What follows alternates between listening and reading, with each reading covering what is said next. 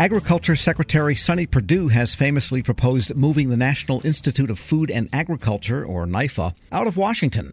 He says more than 100 entities from around the nation have expressed interest in hosting it. A former NIFA director isn't so sure that's a good idea. With Why Not, Sonny Ramaswamy. He's now president of the Northwest Commission on Colleges and Universities.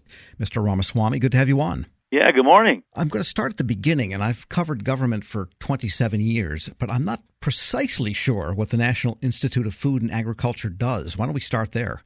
Yeah, yeah, indeed. So the National Institute of Food and Agriculture, NIFA as we call it, uh, is the is the federal agency vested with the authority and responsibility to support the best science uh, in uh, you know to protect the interests of our farmers and livestock producers, and certainly our consumers as well, because the breadth of things that uh, the agency supports is everything from production agriculture all the way to nutrition and obesity issues, uh, to children's and youth and family issues. So it, it really covers the waterfront.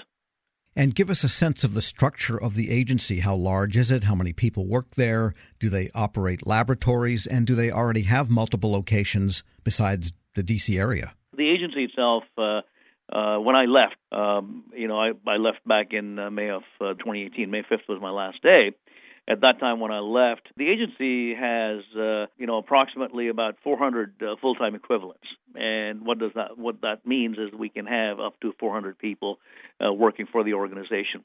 Uh, but over the last uh, few years, after I came on board as the director and I was appointed by President Obama into the position, after I came on board, we really uh, looked at it and we became a sort of a lean, mean fighting machine, and we reduced our footprint quite a bit.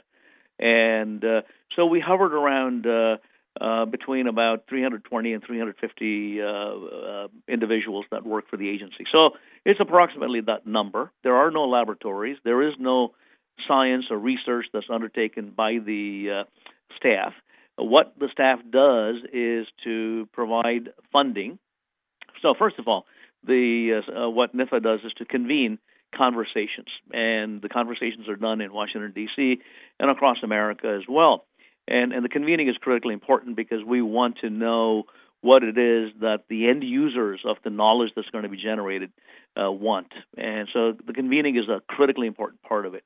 And that also brings together, by the way, other federal agencies such as the National Science Foundation, the National Institutes of Health, Environmental Protection Agency, DARPA, the Defense Advanced Research Projects, etc. All of these come together in these convenings and and there's a collaborative effort to develop uh, priorities and uh, and the priorities also come to us through the farm bill as you probably know and from the White House itself from the Office of Science and Technology Policy and from the Secretary of Agriculture all of this is brought together and then funding that is appropriated uh, it's in the neighborhood of around 1.5 plus billion dollars. Uh, uh, that money is uh, deployed and uh, and it's provided to you know all comers and and you know obviously the academic community, particularly the land grant universities and across America, are the the ones that uh, get uh, the bulk of the funding. But really, it's all comers. You know, private universities, uh, non-university institutions, private you know non-governmental organizations, uh, small companies, etc. All of that uh, the funding is provided and when once the, the science is undertaken, the knowledge is generated uh, through you know foundational discoveries and things like that.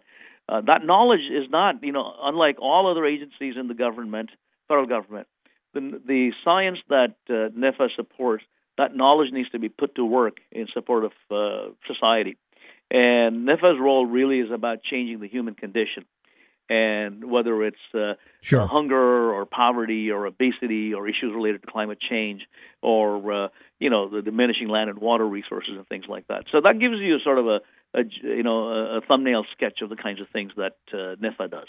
We're speaking with Sonny Ramaswamy, former director of NIFA, the National Institute of Food and Agriculture, and so therefore. Why does it need to stay in Washington, or why should it not leave the D.C. area? Yeah, well, there's there's multiple reasons. I mean, first of all, you know, uh, the rationale that was uh, proposed uh, back in August by the secretary, uh, Sonny Perdue, uh, you know, my former boss, because uh, I worked for him as well for about a year and a half in the Trump administration before I left. Um, the rationale used was, uh, you know, essentially one that the agency could not uh, attract and retain personnel, that the agency that they could save money by moving it out. And uh, I, you know, I've stated this before. I think that's based on a false premise. What I mean by the false premise is really that uh, Sonny Perdue uh, himself uh, basically did not approve my repeated requests to fill positions. So, as you probably know, as since you've covered the federal government uh, for quite some time, uh, in the federal government, as in the private sector and other sectors as well, there's a natural ebb and flow of uh, personnel. So, the turnover rate in the government uh, within the U.S. Department of Agriculture, within NIFA itself, is around 5 to 6 percent per year. And so one can look at it this way that over five years, about a third of the personnel turns over. And this is because people retire or leave for whatever reason or die or whatever happens. And so there is a sort of a natural uh, flow to this. Five to six years, you've got about a third will be replaced. And we were on that track. And uh, so we put together a compelling rationale, and it was denied, denied again, denied yet again, and and you know it was basically um, uh, you know Steve Censky, the deputy, and others were involved in this uh, as well. Basically, we were told we couldn't fill these positions, and so, so in other words, you had the faced extinction by attrition. You got it. You got it. Uh, that's a great way of saying it: extinction by ex- uh, attrition. And now so that's why I say it's a false premise. If you prevent me from even filling the positions, how can you say that I'm not attracting people? And in fact, if you look at actually uh, go, you know, dig deep into the HR files for 2016, 2017, uh, and 2018, early part of 2018, you'll see that indeed that was the situation. Also, in terms of uh, people applying, we were, you know, for positions, for scientific positions, we would get maybe about 100, 120, 130 uh, applications coming in. And for the IT type positions and uh, policy types and uh, accounting types and all that, I kid you not, we would get about a thousand applications. And I hired, I attracted, recruited, and hired top scientists from uh, the academic community, some of the top universities in America, and uh, also from the private sector. Uh, uh, I hired really outstanding scientists, and uh, so that was a false premise. The second part, you know, that they claim is, oh, you're going to save money. Well, the the cost to tear down and then rebuild is going to be very significant. Yeah, sure. If you move the organization to agency to Kansas City or Des Moines, Iowa, or you know, out in the hinterland, Fargo, North Dakota, uh, sure you may be able to, you know, uh, cut some costs, personnel costs. But I'll tell you what, you're going to be hard pressed to attract the best and brightest to Fargo, North Dakota, and other places. Okay. Sure. Number two, number two about Washington D.C. The rationale for why it needs to stay there. I talked about the convenings that uh, take place, where it is a one government approach, where all the agencies come together have these conversations. And my staff was involved in developing some amazing, amazing collaborative investments. Uh, for example, uh, you know, we've heard about agriculture where it's all now very high tech. You know, we use robots and drones and smart systems and things like that. That wouldn't have happened if we're out in Fargo, North Dakota.